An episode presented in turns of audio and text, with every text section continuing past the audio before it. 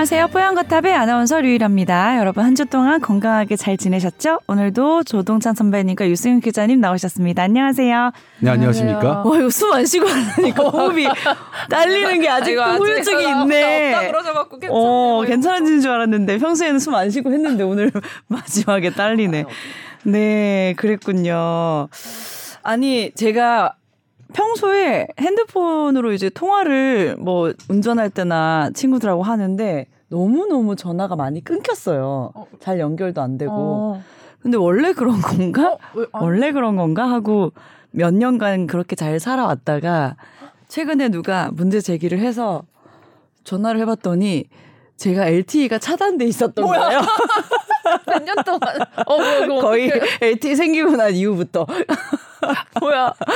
어떻게. 그래서 생각해보니까 좋은 점도 있었던 것 같은 게, 뭐, 조동찬 선배님 같은 분들이 전화 오면, 어, 안 들리는데요? 하고 끊어버리고 했던 게 참 많은 네. 도움이 됐는데, 이제 거절할 수가 없겠네요? 아니, 근데 저는. 이렇게 LTE가 잘 들리는 서비스인지 몰랐어. 아, 그게, 그 연관이 있구나. 예. 아, 전, 저는 유독 선배님 전화하시면 음. 중간에 잘 안 들릴 때가 많아요. 그것도 나도? 보니까 얘가 고지능 서비스가 있는 것 같아, 누가? 핸드폰에. 누가 저. 그러니까 유독 유승현 기자는 제 전화를 받으면 안 들린다고 막 해요. 근데 진짜. 아, 근데 저희가 이제 이 라인을 회사에서 줬잖아요. 네. 근데 제가 그동안 왜 이걸 확인 안 해본 이유가 있는 게 이혜승 아나운서랑 저랑 이제 같이 여행을 잘 다니는데 음. 어떤 백두산간 지역에 같이 가면 주변 사람들은 다 터지는데 선배랑 나라면 안 터져요. 그래서 그냥 확인해 볼 생각은 안 하고 아, 우리는 회사에서 준 전화기 때문에 안 터진다. 아무 생각 없이 그냥 우리 둘만 안 터지는 공통 분모가 그거밖에 없으니까 근데 그 둘의 공통점은 평소에도 잘 안 터지지 않나요? 오프라인에서도? 잘안 받죠 저희가 딱 선별해서 받으니까 네, 선배님은 그렇게 느낄 수 있죠. 네. 아니, 근데 이게 어떻게. 그래서 유승현 기자도 114 전화해서 혹시 114, 어, LTE가 되겠다. 어, 차단돼 있는지 한번 확인하세요. 저희 회사 사람들 그런 분 많으신 것 아? 같아서 그걸 선배님도 같이. 선배님 잘 터시잖아요. LTE가 차단됐는지 114에 확인해야 되는 거예요? 114 확인해야 돼요. 오. 드디어 전화가 잘 터집니다. 아하. 네. 맨날 해외에 있는 줄. 착각하시던데 한국에 드디어 와 있습니다. 제가 별일 없으셨죠? 뭐 저는 아직 호흡이 딸리는 후유증이 있는데 유승 기자님 후유증은 이제 많이 좋아지셨어요? 뭐 여전히 건망증과 이쯤 되면 이건 후유증이 아니라고 우리 매주 얘기하는데도 아직도 정신을 못 차. 그것도 까먹는 건가? 아, 저는 핸드폰을 어디다 뒀는지를 되게 그거 원래 그랬잖아요. 아니 더 심하게 음. 오늘 가방에 있는데도 그걸 음. 계속 찾고 막 음. 아직 그런 게 좀 남아 있더라고요. 음. 모든 건 코로나 탓이다. 저는 평소에 이제 단어 생각 안 나고 말 잘 못하는 거 되게 심한데 제발 방송에서만은 그러지 말아야지 하고 정신을 바짝 차리고 방송을 하거든요. 드디어 지난 주에 무슨 단어가 도저히 생각이 안 나서 NG가 나고 뭐 이런 게 있었어요. 그래서 드디어 이제 그게 어떤 아무리? 노력해도 안 되는 거구나. 그게 어떤 단어였나요? 어떤 단어였냐면 그 프로그램의 타이틀이었어요. 황금 장바구니인데 황금까지 해놓고 그놈의 장바구니가 생각이 안 나는 거야. 와, 나 진짜 장바구니 왜냐면- 다시는 드나 봐라. 왜냐면 유일 아나운서는 장바구니를 든 적이 없잖아요. 그러니까 생각이 안 나죠. 저는 장 볼. 때도 뭐 에르메스 백 이런 거 들고 가서 그런 건가요? 그러니까, 내가 미리 그러니까요. 선방 쳐야지 안 되겠어. 아, 진짜. 아, 진짜 써놔야 돼. 써놔야, 써놔야 돼, 진짜. 뭐 온갖 스케줄을 다 까먹고 그러잖아요. 다 써놔야 돼요. 이제 맞아요. 메모하는 습관 좋을 것 같아요. 맞아요. 자, 그래서 오늘 어, 뭐 딱히 여러분이 궁금하신 사연 보내준 건 없어서요. 오늘 이제 여러 가지 이야기를 준비해 왔는데 처음으로 어, 우리 유승현 기자님이 취재훈 기사 내용이 있다고 해서 좀 특이한 내용이어서 저희가 좀 다뤄볼까 합니다. 아, 예. 예, 일단 오늘 주제는 피부암에 대한 얘기인데요. 어, 우리 한국인들은 피부암 거의 잘 안 생기잖아요. 백인들은 음, 많이 있는다고 맞아요. 얘기는 했는데 우리 한국인들 잘안 생기는데 생기는 경우에 특히 어, 특이 사항이 있다면서요? 어, 예. 네. 저희 세브란스 병원 연구팀이랑 카이스트랑 같이 이제 연구를 한 건데 네.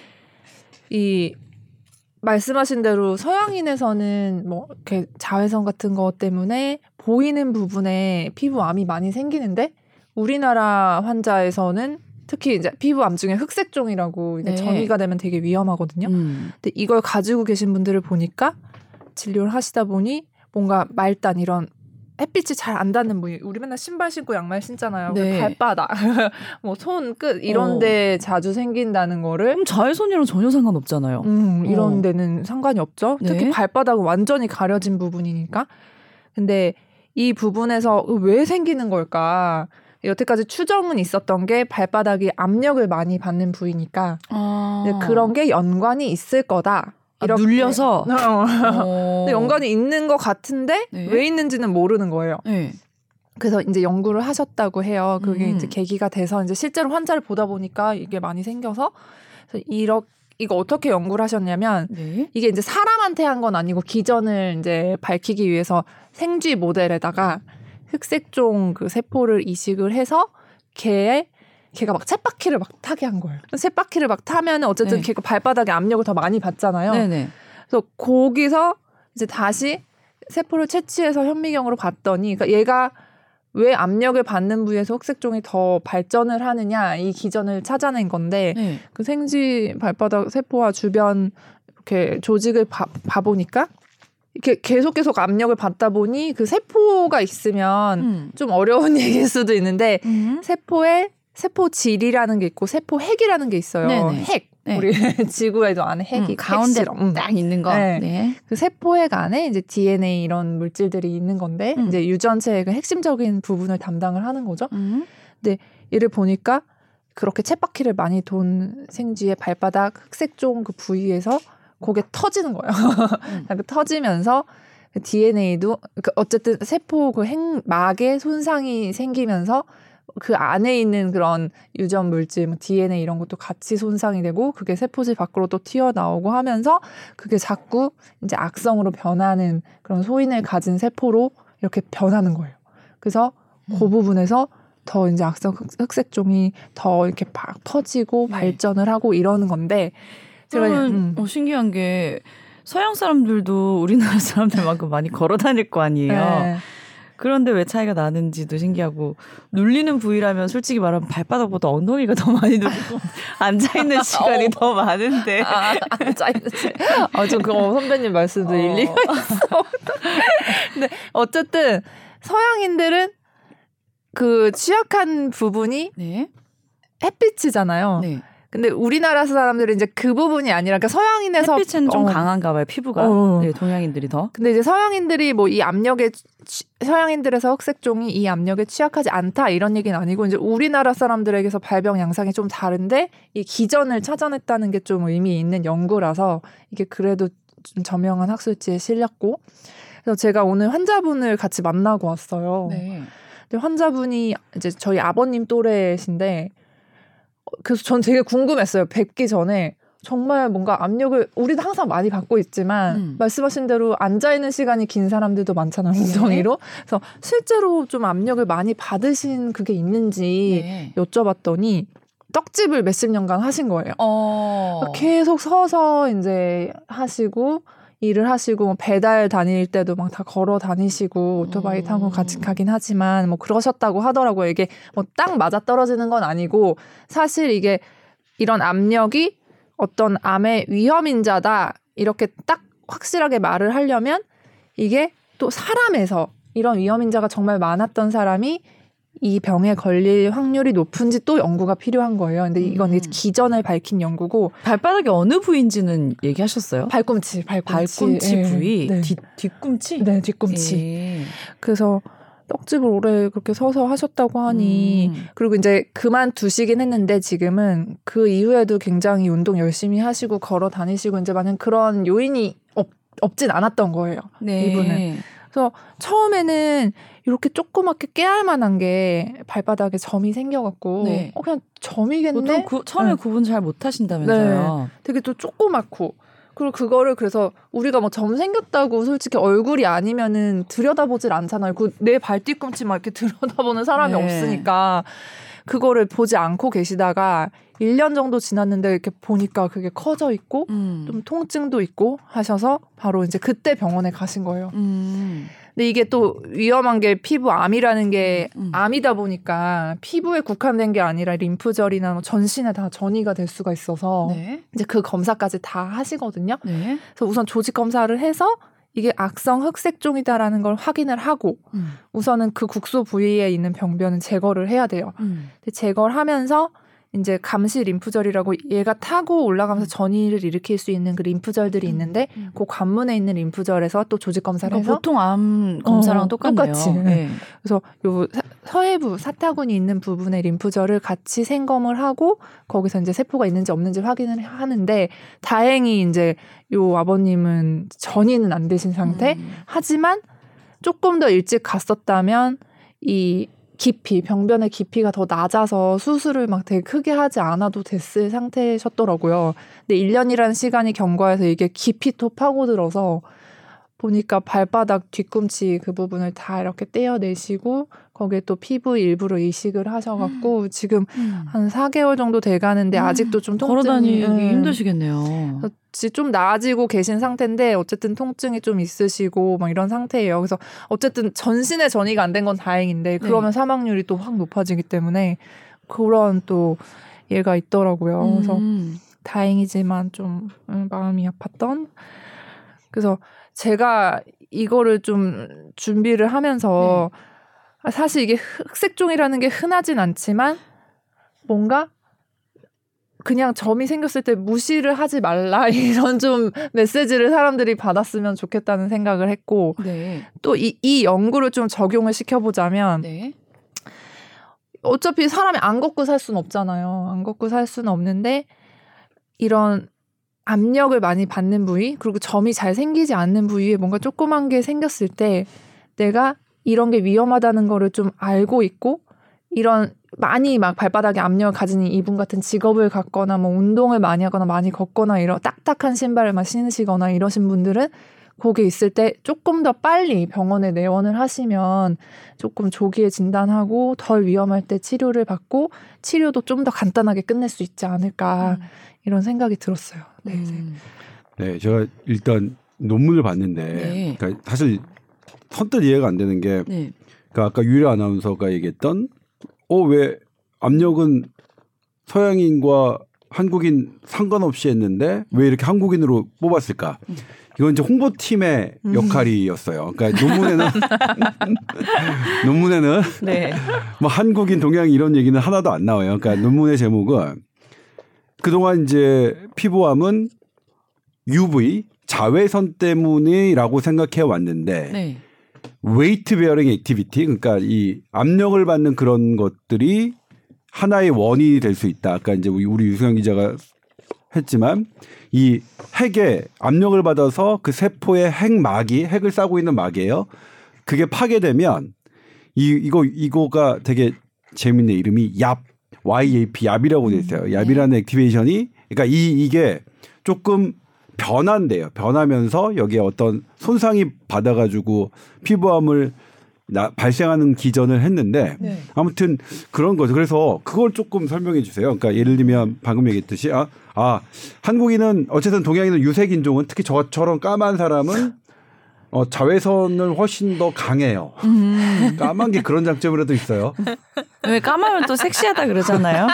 그런데. 그러니까 이제 예를 들면 어, 여기 홍보팀의 이 각색이 그래 그런 의미가 있죠. 우리는 이제 적은데 상대적으로 뭐냐면 우리는 자외선에 의한 그런 암보다는 상대적으로 압력에 의한 게 더 많겠죠. 우리는 그러니까 서양보다 훨씬 더 피부암이 더 적긴 하지만 음. 우리는 유색 인종이니까 어 이런 비율은 좀 더 높겠죠. 아무튼 그런 의미로 받아들이시면 되겠고 네. 그다음에 이제 유승현 기자가 얘기했던 이런 점이 음. 그냥 단순히 점이라고 생각하지 말고 어 이건 위험할 수 있는 점이라는 거 음. 어떤 건지를 조금 정리해 네. 정리해 갖고. 오셨죠? 뭐, 네네네네네. 어, 좀 울퉁불퉁하게 생기고 막 그렇게 어, 보이나요? 네, 그쵸. 어떻게 구분해요? 이게 이제 양성이라고 하고 하죠. 암이 아닌 거 그리고 네. 이제 악성을 구분하는 기준이나 이제 어떨 때 병원에 좀 가보세요 이런 기준이 있거든요. 음.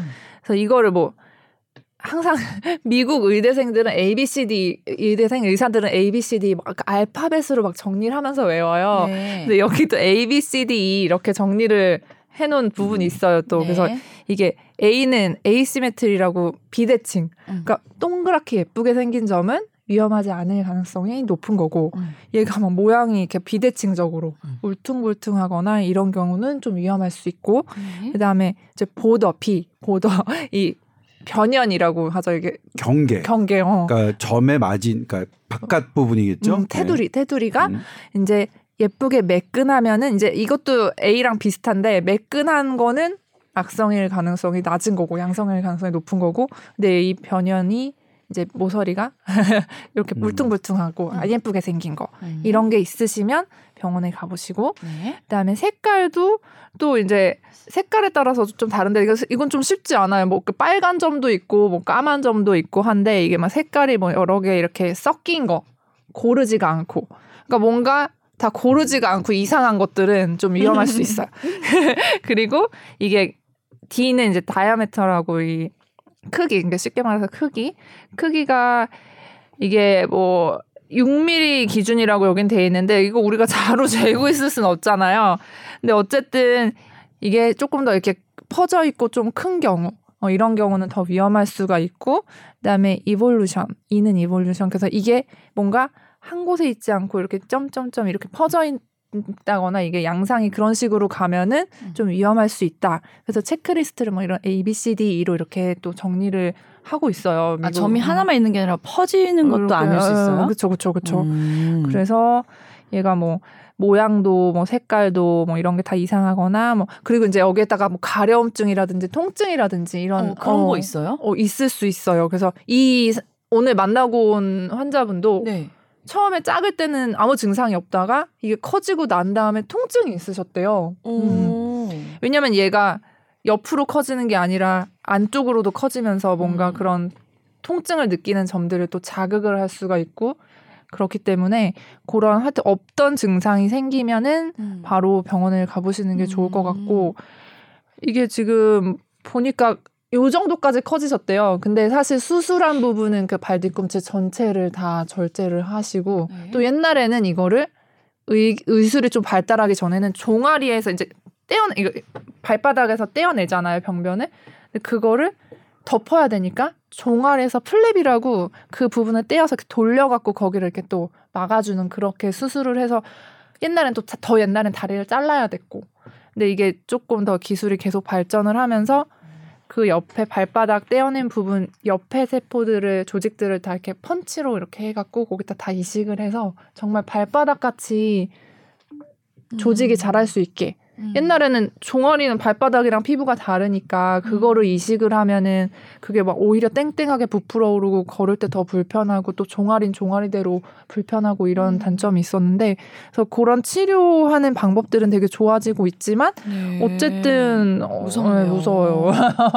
이거 저는 피부암 환자를 사실 직접 본 적은 이렇게 수술까지 받으신 분을 본 적은 없어요. 제가 피부과 전문의가 아니고. 근데 오늘 이 치료를 또 받으신 모습을 보니까 간단치가 않더라고요. 네. 음.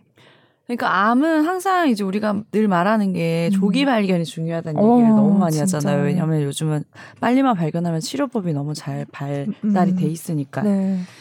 근데 피부암은 정말 이렇게 그냥 방치하기 쉬울 수 있겠다라는 생각이 들긴 드네요. 네, 구분이 그렇죠. 잘안 돼서. 아, 이게 또 저는 막 ABCD 이런 거 했잖아요. 네.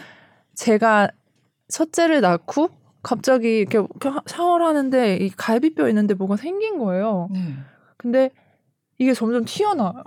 튀어나오고 살이 빠져서 뼈가 튀어나오는 거 아니고? 색깔이 약간 보라색이랑 막 섞여 있어요. 어. 근데 이- 이걸 배웠으니까 저는 더 무섭잖아요. 네. 그래서 막, 아, 근데 또, 또 무서워서 또 병원을 잘못 가겠어. 그래서 조금 지켜보자 하고 뭐 크기가 커지는지 이렇게 보자 해서 했는데 조금 더 커지는 것 같아서 진짜 그때 병원을 갔어요. 네. 대학병원 뭐였어요? 가서 했는데 그냥 양성. 양성 병변이긴 음. 다행히 양성 병변이었는데 조직 검사를 하면 또 이게 바로 나오질 않고 1, 2주 있다가 오라고 하잖아요. 근데 그 시간이 또 되게 막 무서웠어. 걱정이 되고 근데 뭐 다행히 양성 병변이긴 했는데 그 조직 검사 하기 전에 눈으로 확인하거나 사진으로 찍었을 때 어느 네. 정도의 진단을 해주시지 않아요? 아 근데 선생님들도 네. 사실 육안으로만 봐서 이제 확실치 않으니까 이걸 조직 검사하면서 또 제거도 같이 하는 이제 이런데 진짜로 그 펀치 같은 걸로 이렇게 콕 찔러서 고병만 음. 딱 떼어내고 꼬매고 나중에 실밥도 풀고 이랬는데 하여튼 네, 뭔가 이상한 게 있으면 그래도 병원에 가보는 게 마음은 네, 편하고 일단은 이제 저는 이게 한 10년 전에는 네. 정말 피부암 막 기사가 성행했어요 우리나라에서. 음. 어, 그래요? 어. 근데 이제 왜냐면 이런 게 그러니까 진단 방법이 이제 조직 검사가 좀 더 늘어나면서 피부암 진단 건수가 좀 늘었거든요. 그래서 과거에 비하면 뭐 몇 몇십 퍼센트 늘었다 이런 기사 했었는데 음.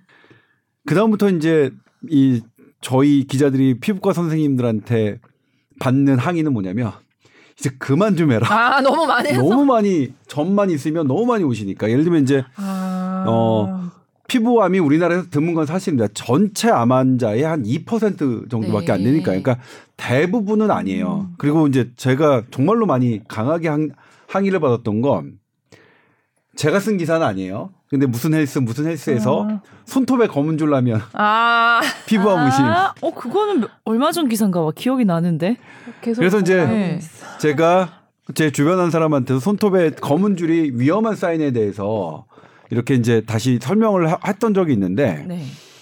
어 분명히 이제 대부분은 괜찮을 거예요. 그러니까 대부분은 괜찮은 것이고 음. 그리고 한 번만 이제 우리가 인터넷에 정말 잘 돼 있어서 위험한 피부암, 네. 위험한 점 이렇게 하면 어, 음. 나오니까, 어, 나오니까 그림 같은 것들. 네, 그림 같은 어. 것들 나오니까 그런 거 생각해 보시면서 어, 하면 될 것 같아요. 그래도 뭐 그런 건 있죠. 점이 커지고. 음.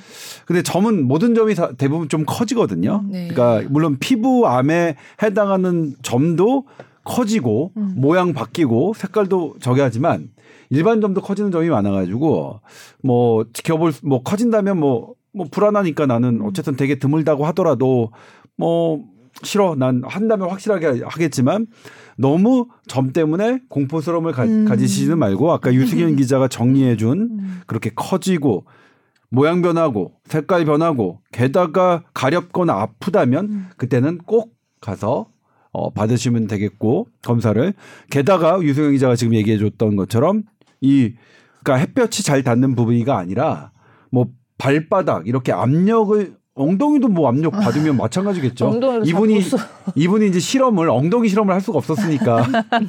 그러니까 뭐냐면 발바닥으로. 발바닥 쥐에 그러니까 왜냐면 쥐를 할 수밖에 없으니까 쥐한테는 이 쳇바퀴를 굴릴 수밖에 없으니까 음. 뭐 발바닥으로 얘기한 것이고 그리고 이분들이 지금 세브란스 연구팀이 한 거는 이 압력 pressure weight bearing이니까 음. 이 pressure가 이 핵막을 어떻게 손상시켰을 때 피부암 기전이 늘어난다는 것을 밝힌 거니까 엉덩이라고 자유롭진 않겠죠. 그 기전대로 하면. 특히 저 같은 엉덩이가 무거운 사람은 아 정말 엉덩이 무거웠어요? 엉덩이 점은 누가 확인해 주지? 아 근데 이게 아니 나도 얼마 전에 몇 년 전에 여기 엉덩이에 점이 하나 생긴 거예요. 음. 갑자기 없었던 것 그건 같은데 어떻게 하셨어요?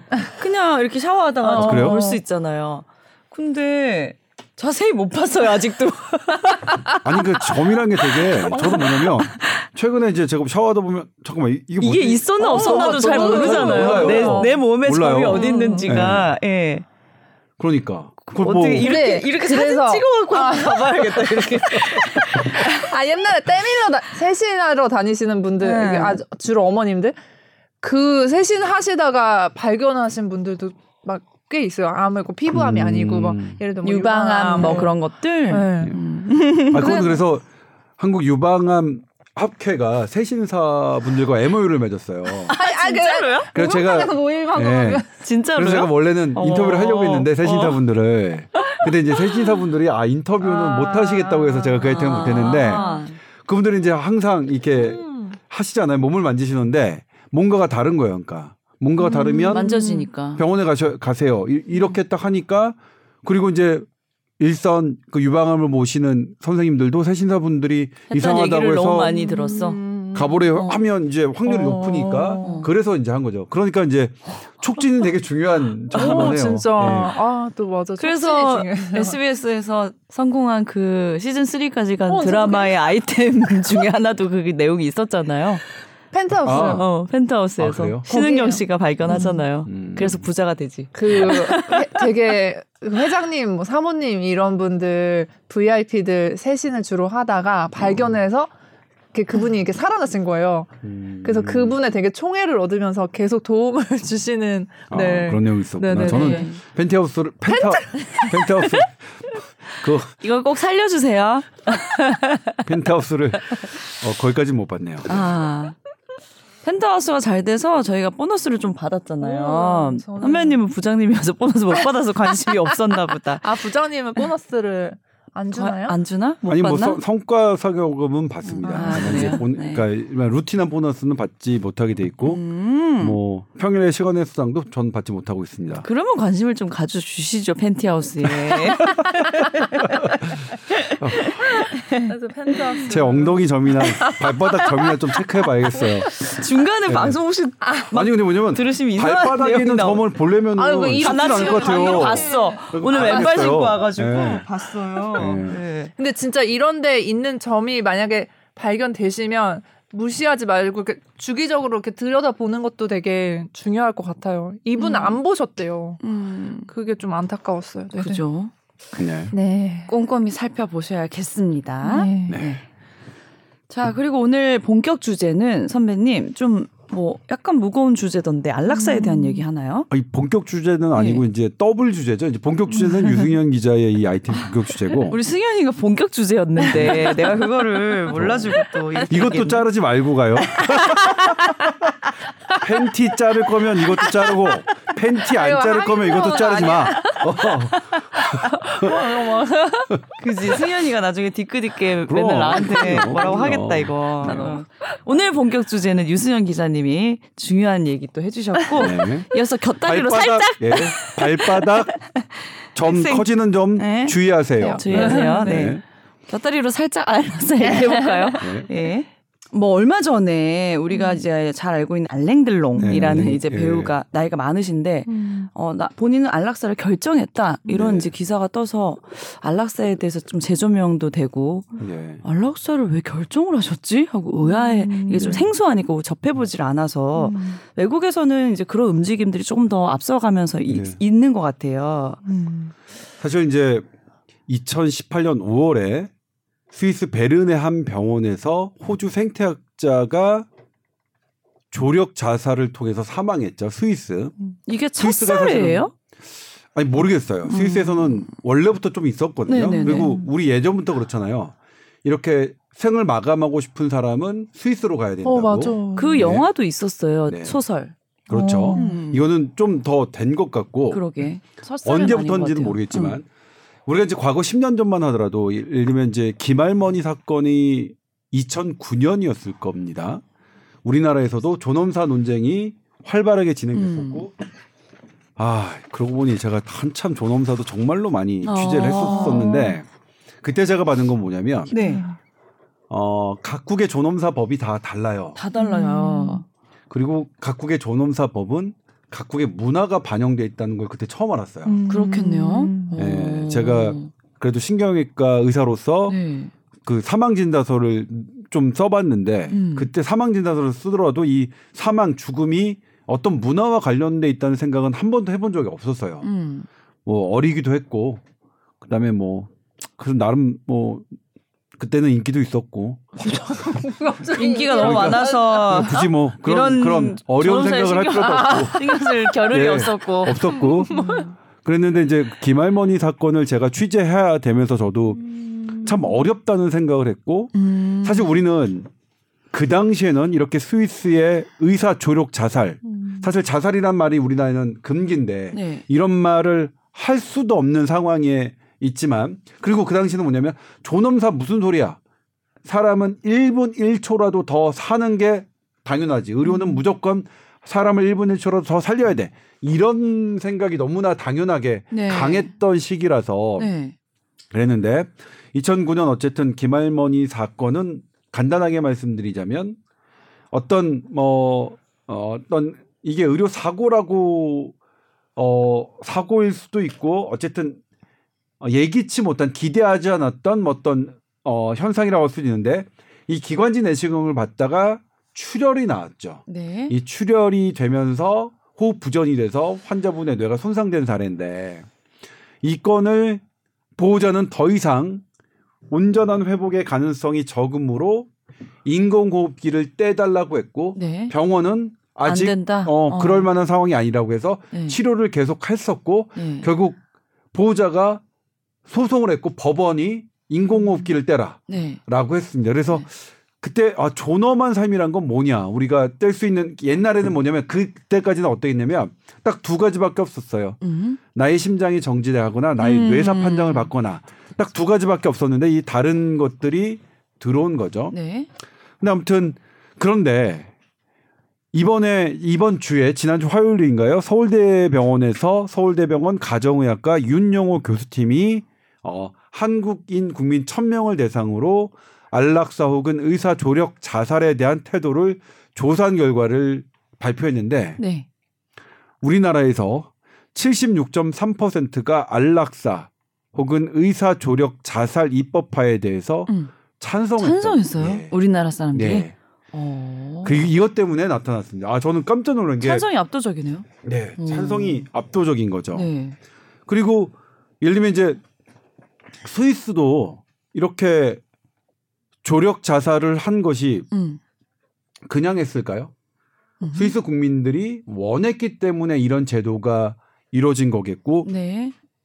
우리나라도 어 일단 국민은 원하고 있다. 네. 하지만 이건 뭐뭐 우리가 얼핏 생각해도 아주 치열한 논쟁이 예상되죠. 일단 네. 종교계, 네. 네. 네, 그다음에 법조계, 그다음에 의료계 이런 다양한 어 그 접근 방법으로 네, 다양한 기준이 다 다를 수 어떤 있으니까. 단체와 네. 다양한 어떤 시각에 의해서 음. 어마어마한 논란이 예상되는 거긴 하지만 음. 그럼에도 불구하고 저는 제가 놀랐던 건 서울대병원 보도 자료에 네. 안락사라는 말과 의사 조력 자살이라는 텀이 있는 그대로 등장한 게 되게 놀랐어요. 네. 이 말은 제가 기사화를 함부로 제 기사에도 등장시킬 수 없는 텀이었거든요. 네. 그래서 이렇게 많이 높아졌다라는 음. 것 그리고 찬성의 이유로 네. 남은 삶의 무의미, 좋은 죽음에 대한 권리, 음. 고통의 경감, 가족 고통 분담, 의료비 돌봄 이런 여러 가지 이유를 들었다는 거죠. 음. 그런 의미에서 제가 이제 최근에 봤던 수치는 아, 이거를 생각하면 너무나 이- 아, 분노가 드는데 음. 30년 동안 어, 장애인이었던 자기의 딸을 60대 어머니가 친어머니가 얼마 전. 예, 어. 살을 했죠. 네네네. 그리고 본인도 살해 후 극단적인 자살 했... 자살을 하기 위해서 했는데, 수면제를 네. 복용했는데 여섯 발견이 시간 됐어요. 후에 나타난 아들에 의해서 발견돼서 어머니는 했죠. 음. 그 상황에 대해서 네. 그 어머니에 대해서 기자가 질문을 했어요. 거기에 음.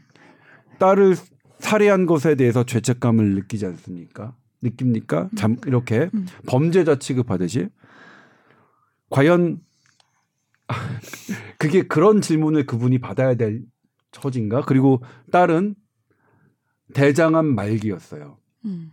예를 들면 대장암 말기면 얼마 남지 않았어요. 음.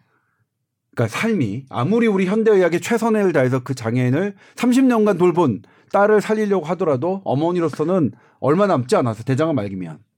근데 딸에게 했어요. 그러면 예를 들면 이 어머니가 의사가 아니니까 스위스의 의사가 아니니까 어머니는 살인자가 되고 이 스위스의 알랭드롱을 안락사를 시킨 의사는 괜찮은 건가요? 그 기자한테 묻고 싶어요. 당신은 왜 스위스에 찾아가서 알랑들롱을 안락사 시킨 그 의사에게 죄책감 안 느끼냐고 물어야 되는 거 아닙니까? 어떻게 그런 질문을 할 수 있는지 그렇게 품격 떨어지는 질문을 할 수 있는지 제가 제가 대신 사과드리고 싶어요. 물론 우리나라 실정법이 이 안락사 의사 사- 자살은 살인으로 규정하기 때문에 그분을 구속하고 법에 이런 규정을 적용하는 건 어쩔 수 없다 하더라도 그분과 알랭들롱을 안락사 시켰던 스위스 의사가 뭐가 다릅니까? 그렇게 질문하면 전 참 안 된다고 해서 너무 그렇게 질문했던 기자들의 질문에 너무나 당혹 당혹스러웠거든요. 당혹스러웠고 그리고 그 부분은 제가 대신해서 그 어머님 뭐 당연히 그 어머님이 들으시지는 않겠지만 대신 사과하고 싶었다는 말씀을 드리, 드리겠고 그리고 그런 여러 가지 이유 우리는 사실 뭐냐면 권성징악 얘기하지만 권성징악 그리고 맨날 건강한 말, 말 하지만 권성징악과 건강한 말들로 설명할 수 없는 세상에 많은 사연들과 이, 이런 게 있는데 이런 부분들에 대해서 언제까지 우리는 국가라는 이름으로 사회라는 이름으로 개별 사안들을 판단하고 재단하고 이렇게 해야 되는지는 저는 사실 잘좀잘 모르겠어요. 음. 그래서 실은 왜 제가 이 주제를 갖고 왔냐면 네. 이게 맞는지 안 맞는지는 모르겠지만 이렇게 많은 사람들이 이미 생각하고 있고 그렇다면 각자의 삶과 죽음, 주, 그러니까 죽음이 삶의 또 다른 존재 방식이라고 어느 유명한 영화 배우 한 명이 얘기했잖아요. 네. 최근에 시상식에서 네. 저는 그 드라마를 보지 않았지만 그 배우는 본인 아버님의 죽음에 대해서 시상식에 언급하는 것에 대해서 음. 죽음은 또 다른 삶의 아, 존재 방식이라고 얘기했던 부분. 신인상 받은 분. 네. 네. 어, 그 젊은 친구는 어떻게 그렇게 저는 그 생각지도 못했던 무슨 책을 읽었길래 그렇게 똑똑한 말을 그러니까. 본인이 직접 경험을 해서 깊이 고민을 하면 진심이 우러 나오는 거겠죠. 네. 아무튼 그렇다면 그렇다면 그 또 다른 존재 방식을 가장 선택하는 사람은 누구 누구여야 하느냐 나여야 하지 않을까요? 나여야 하지 않을까라는 생각이 들었고 그래서 이런 부분에 대해서 금기시되었던 이런 부분을 우리가 좀 터놓고 국민들이 이렇게 생각한다면 더 이상 단 어떤 종교 단체 어떤 뭐 무엇인가라고 하더라도 그냥 막 이런 거 논의 자체를 금기시하지 말고 난 이제는 정말로 어 그냥 터놓고 터놓고 얘기해 볼 만한 그런 어 조사 결과라서 저는 음. 한번 이 얘기는 좀 해보고 싶었어요. 그리고 일단 너무 아팠어요. 네. 아니 정말로 그걸 물어야 될 만한 사정인지는 잘 모르겠어요. 우리가 정말로 그렇게 장애인들에 대해서 우리 우리나라가 음. 갖고 있는 여러 장치들은 여러 지표에서 우리는 최악이죠. 아, 최악은 아니지만 낮습니다. 음. 우리는 사실 맞아요. 장애인을 그렇게 음. 독박이죠. 독박으로 하시는 가족들에 대해서 음. 우리 육아에는 독박 육아를 써요. 네. 근데 장애인 돌봄도 음. 정말 독박 장애인 돌봄이거든요. 음. 어? 그래서 독박 장애인 돌봄에 대해서 우리는 또 이러면 또 조동차는 갈라치기 한다고 아니 근데 맞는 우리는 자유롭지 못해요. 저 조동찬도 음. 제 삶은 정말 자유롭지 못합니다. 어렵죠. 예. 네. 그래서 그런 분들에 대해서 법을 집행하시는 분은 법대로 해야 음. 되지만 법을 집행하지 않는 우리가 어 음. 그렇게 그런 시각으로 봐야 되는지는 전잘 모르겠어요. 전 너무 싫었어요. 음. 그 기자의 질, 그 질문이 음. 그분에게 했던 질문 그분은 머리 아. 숙이면서 수갑 찬 모습으로 이렇게 잘못했다고 생각합니다 라고 하는 말씀이 아 우리의 아주 천박한 하나의 장애인 이런 가족들 이런 것을 바라보는 이 시각이라서 너무나 너무나 불쾌했고 너무나 제가 죄송했고 기자로서 음.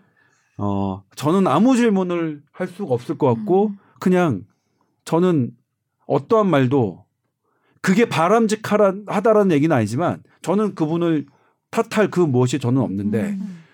어 기자를 한다는 양반이 그렇게 해서 그- 아, 아, 모르겠어요 아무튼. 그런 음. 천박한 모습을 우리 사회에 이렇게 보여줘야 했는지는 전 잘 모르겠어요 아무튼. 아, 되게 싫었어요. 예. 근데 이 상황은 이제 30년간 어머니가 이제 장애인 딸을 돌보면서 그런 어떤 안타까운 사연에 이해도가 있으면 이제 선배님이 하신 말씀에 대한 것도 동의를 하시는 분이 많을 것 같은데 일단은 존엄사 반대하는 이유 중에 또 생명 존중이 가장 높았고 두 번째는 자기 결정권 침해, 세 번째는 악용과 남용의 음. 위험인데 음, 안락사와 살인과 자살을 나중에 어떤 정확하게 구분 지을 수 음. 있는 기준과 법이 명확하게 이게 정해질 수 있을까가 나는 되게 걱정되더라고요. 어, 저는 뭐냐면 일단은 악용과 남용의 여지는 있다고 봐요 근데 악- 악용과 남용의 여지를 생각한다면 어떠한 것도 우리는 할 수 없습니다 음. 음. 예를 들면 모든 치료약은 모든 악용의 소지가 있습니다. 모든 수술은 모든 악용의 소지가 있습니다. 이것의 이제 극명한 예가 어 정신건강의학과의 환자를 강제 입원하는 게 악용의 사례가 있다고 해서 모든 정신건강의학과의 강제 입원은 불법, 아주 악한 행위로 했습니다. 그래서 까다로워졌거든요. 음. 예를 들면 우리 안인득 사건 기억나시죠? 네. 지금 내가 도대체 몇 분 희생되신지는 모르겠지만 그분 많은 희생자를 냈습니다. 그분은 뭐냐면 정신 그러니까 조현병 환자였어요. 위층에 나는 소리들 이런 분들이 자기를 감시하고 자기를 억압하는 거예요. 그래서 어떻게 했냐면 그분은 그분은 그게 진짜라고 생각했어요. 왜냐하면 그게 그분이 갖고 있는 병의 증세였거든요. 천장을 두드리면서 제발 나 감시하지 마. 위층에 올라가서 제발 나 좀 냅둬요. 왜 나를 자꾸 감시하고 나를 저기 해요. 물론 당하시는 이웃분들로서는 너무나 황당한 거지만 그 아닌데 그분으로서는 이게 저기가 아니에요. 음. 그렇게 몇 개월 몇 개월을 지났고 네. 친형이었던가요? 와서 이건 너무 증세가 심각하니 병원 입원이 필요하다고 해서 했는데 음. 우리나라의 까다로운 강제 입원 규정 탓에 못한 거예요. 음. 최후에 그분이 어떻게 했냐면 너무나 너무나 힘드니까 음. 난 이제 못 살아. 이 악마들 나를 감시하고 있는 나를 수개월 동안 괴롭힌 이 사람들 다 죽어야 돼. 너 죽고 나 죽자고 한 거예요 이게. 음. 그러니까 악용과 이런 사례로 한다면 우리는 아무것도 저는 못한다고 생각해요. 음. 저는 어떠냐면 이런 선량한 법을 악용하고 이런 사례 삶을 아주 엄벌을 하는 거죠. 그러니까 예를 들면 정신건강의학과 환자를 그런 다른 목적으로 강제 입원시킨 사람은 음. 그런 의사는 음. 아예 못하게 하는 거죠. 음. 예, 천벌을 내리는 거죠. 예. 그런데 모든 모든 행위를 모든 그런 환자를 치료받게 하려고 하는 왜냐하면 정신 그렇게 증세가 악한 환자일수록 병식이 없습니다. 내가 이 질환이 있다는 것을 알지 못해요. 네. 그렇기 때문에 스스로 치료받을 수 있는 권리를 찾는 대신에 거부한단 말이에요. 난 멀쩡한데 왜 니들이 해? 이렇게 되는 거거든요. 네. 그런 부분 악용한 사례가 없다는 건 아니고 악용한 사람 사례가 분명히 있습니다. 우리나라도. 음, 음, 그런데 그 악용한 사례 사례를 일반화시키는 바람에 네. 모든 환자들의 치료 기회가 없어졌기 때문에 그런 거고요. 음. 이것도 물론 그런 악용의 사례는 분명히 있겠죠. 음. 그렇다고 우리 모두의 어 삶과 죽음에 관한 권리를 음. 이렇게 생각하지 않는다는 것은. 예, 저는 네. 거고요. 악용은 악용대로 우리가 보호 장치를 마련해야 되지만. 이 논의는 이 논의대로 해야 된다는 게 음. 저의 제가 갖고 있는 음. 생각이고요. 음. 그다음에 이제 법으로 만든다는 거는 사실 존엄사를 하면서 저는 그때까지는 법이 중요하다고 생각을 해서 이 존엄사법을 우리나라에서 제정하는 데까지 저 상당 부분 많은 국회 공청회와 이런 데에 참여하고 증인으로도 가고 막 이런 역할을 했거든요. 네. 근데 한 국회 토론회에서 그러는 거예요.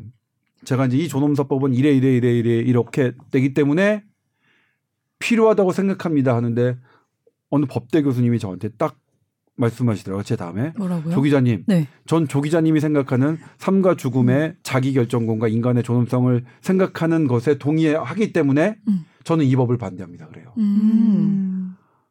저는 법에 대해서 몰랐던 거예요. 그러니까 그 선생님, 그 교수님이 한 말이 법이라는 것은 그렇게 조 기자님이 생각하는 자율성을 오히려 제한합니다. 음. 예를 들면 그 수많은 사례들 의사와 환자의 관계들의 모든 사례를 법이 다 적용할 골고루 할 수가 평등하게 없죠. 적용할 수 있는 법을 만드는 건 불가능합니다. 네. 조 기자님이 생각하는 것처럼 그런 생각을 한다면 법을 만들지 않고 의사와 환자 간의 믿음을 바탕으로 하는 걸로 가야 됩니다라고 해서 음. 저는 그때 뭐 죽비를 얻어맞는 거예요. 아, 그러니까 저 사실 솔직히 말해서 제가 법은 모르는 거고요. 음. 법의 그런 정신과 이런 것들을 몰라서 어, 정말 음, 뭐 너무나 저, 저로서는 되게 충격적인 사건이었거든요. 명확하게 지금도 그 순간이 기억날 만큼. 그래서 이거를 법제화해야 되는지 하는지는 잘 모르겠어요. 그러니까 이 취지를 그대로 살리는 게 법제화와 동일하게 생각했던 제가 음. 틀렸다는 것을 제가 뭐 지적받았기 때문에 네. 제이 기자 생활하면서 그래서 이 취지가 법제어로 되는 게 맞는지 안 맞는지는 모르겠지만 음. 어쨌든 그거는 이제 법 하시는 분들하고 다양하게 이제 논의가 돼야겠죠. 음. 이런 우리들의 생각들이 어 어떻게 활발하게 논의되는 것은 충분히 시작될 수 있는 계기가 아닐까 뭐 이런 음. 생각을 해봤습니다. 네. 선배님 예전에 제가 기억나는 게 짧고 굵게 살고 싶다. 네. 지금도 뭐 저는 가늘고 길게 살고 싶은 타고 저는 진짜 천년 만년 살고 싶고 그런 얘기 한 적이 있어서 음. 잠깐 기억이 났는데 그 저는 개인적으로 이제 저희 예. 아버님이 일찍 돌아가셨구나. 네. 아버지가 일찍 돌아가셨는데 저희 아버지를 우리 성당에다 모셨는데 네. 그럼 이제 사진을 영정 사진을 붙여 놓잖아요. 그러면 우리 아버지 사진이 제일 젊어요. 음. 어, 몇 살에 돌아가셨는데요? 우리 예수 그러니까 우리 나이로 예순 여덟 어. 네 돌아가셨으니까.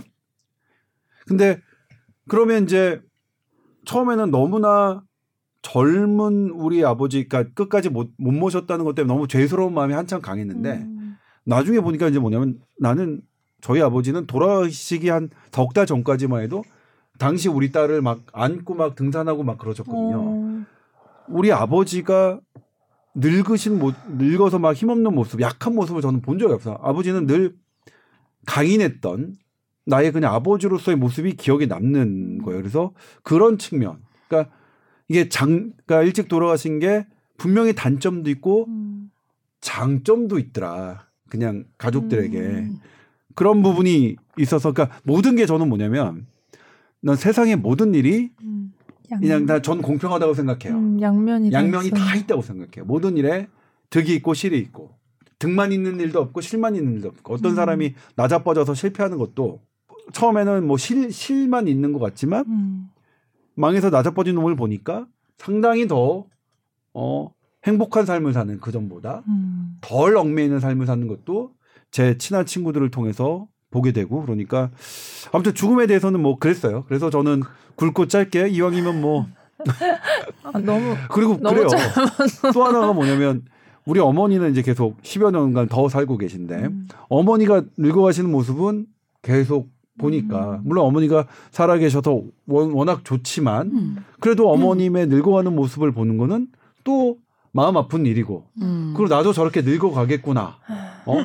그런 부분 때문에 그런 거죠. 그러니까 예를 들면 저는 제가 제 스스로를 감당할 수 있을 때까지 그리고 이제 음. 더 저기는 제가 걸을 저는 인간의 존엄성에 대한 거는 사람마다 다 다르지만 저는 어떻게 생각하냐면 네. 내가 걸을 수 있는 게 인간의 존엄성이 나의 존엄성이다. 음. 내가 걷지 못하고 아 물론 내가 돈이 되게 많아서 다른 사람들처럼 결론은 또 돈 얘기로 가나? 돈이 많아서 뭐 사람은 충분히 있어서 이제 휠체어를 타면서 나 저기 가고 싶어 저기 가고 싶어 이럴 수 있다면 모르겠지만 전 세계 여행 다녀. 예. 근데 그럴 가능성은 별로 없어 보이고 제가 이제 여기 가자 거자 저희 가자 그러면 가족들을 에게 부탁을 해야 되는데 그럼 전 가, 제 가족은 걷지 못하는 저를 막 이렇게 하는 막 하려고 시달리고 하는 것들을 과연 내가 또 좋을까? 음. 아니, 그러니까 그렇게 따진다면 어쨌든 물론 제가 최대한 나이 먹도록 걸을 수 있도록 노력해야겠죠. 음. 제가 이제 제 존엄성을 거- 걷는 것이라고 생각하면 정말로 최선을 다해서 걷, 걸을 수 있도록 제 건강 관리를 관리한다고 되는 되는 건- 게 아니에요. 근데 그게 관절 약하게 타고나신 분들, 근육 약하게 타고나신 분들 다 뭐 노력 안 해서 그렇게 안 된 건 아니잖아요. 아무튼 네. 그래요. 그래서 대단히 어려운 문제인데 음. 특히 지금 우리 인구 구조가 역피라미드 형태로 가는 것 중에서 우리의 많은 사람들이 음. 우리가 정말로 70대, 80대가 됐을 때는 과연 많아지죠. 우리의 젊은 네. 젊은 후배 후손들이 네. 그러니까 어, 부담이 과연 커지죠. 우리를 네. 그렇게 음. 할수 있을까라는 생각을 한다면 그때 과연 우리가 지금 오래 사는 게 과연 미덕이 될 수 있는 건지는 음. 해야 되고 제가 예전에도 말씀드렸지만 제가 그 고령화 사회에 갔을 때 핀란드 편이라고 했잖아요. 90세 노인, 90세 장수죠. 음. 70세 딸이 하는 말이 음. 이런 최악은 없어요. 내 몸이 아픈데 음. 90세 어머니를 음. 이렇게 모시는 거니까 그 인터뷰를 보고 제가 그때 아. 한동안 충격에 아. 빠졌었는데 어. 우리도 곧 그렇게 될 수 있어요. 그러니까 어. 장수가 미덕이 아닌 장수가 어떤 내 가족의 고통이 되는 순간이 있는데 음. 내가 어쨌든 그런 부분에 대해서도 우리 냉정하게 아마 스위스도 그런 걸 음. 그런 여러 가지를 아. 겪었기 때문에 이런 일이 뭐 이런 이런 제도가 되지 않았을까 싶고요. 우리도 그냥 이런 거를 이제 막 금기시하고 이런 게 음. 아니라 음. 그냥 좀 터놓고 터놓고 어, 얘기해 보자. 터놓고 얘기하는 음. 그런 계기가 계기가- 됐으면 정말로 저는 좋겠어요. 음. 결론은 이게 다 어떤 행복을 추구하는 목적으로 하나의 어떤 주제가 될 수 있을 것도 같기도 음. 하고 그렇네요. 세기의 미남 알랭들롱이 결정한 거와 같은 마음이셨네요, 선배님도. 네. 아, 물론 세기입니다.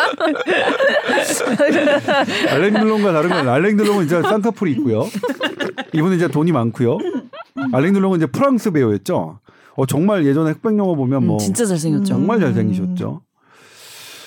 뭐 그런데 우리는 음. 우리라고 예를 들면 아 근데 어. 이이 지금 그 일주일 전에 그 비- 기사는 음. 그 60 아 이게 어머니 아까 말씀드렸던 음. 장애인을 계속 봐주셨던 그분의 어머니가 이 표정과- 그랬어요. 같이 살지 못해서 미안하다. 네. 라고 네.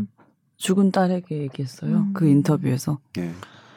아 저는 이게 나이가 드니까 그래요. 그러니까 예를 들면 우리가 기사를 할 때 제가 하는 거 권성징악 그다음에 건강한 말로 막 하- 쓰는 거 요즘 이상- 시대 이제 안 예. 맞나요? 예. 오그라드나요? 우리의 우리의 모든 터놓고 건강한 말로 싶나요? 다 표현, 표현 이 안 네. 되는데 계속 현실에 안 맞게 음. 권성징악 건강한 언어들 건강한 문장들로만 표현하려고 하면 안 되죠. 맞아요. 그리고 그렇게 건강한 언어로 표현되지 않는 어떤 삶에 대해서 음. 막 무지막지한 잣대를 음. 대는 아 그건 전 너무 슬퍼서요. 그 음. 제가 오히려 죄송하다는 말씀을 대신 사과드리고 싶은 마음이 들었는데 방법이 없겠죠. 음. 방법은 없는데 아무튼 그렇습니다.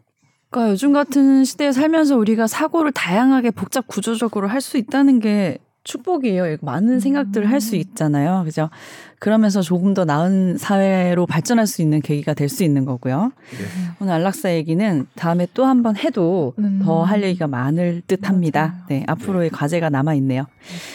자, tower 골뱅이 sbs.co.kr로 또 궁금한 사연 있으면 보내주십시오. 오늘 여기까지 하겠습니다 감사합니다. 네, 고맙습니다.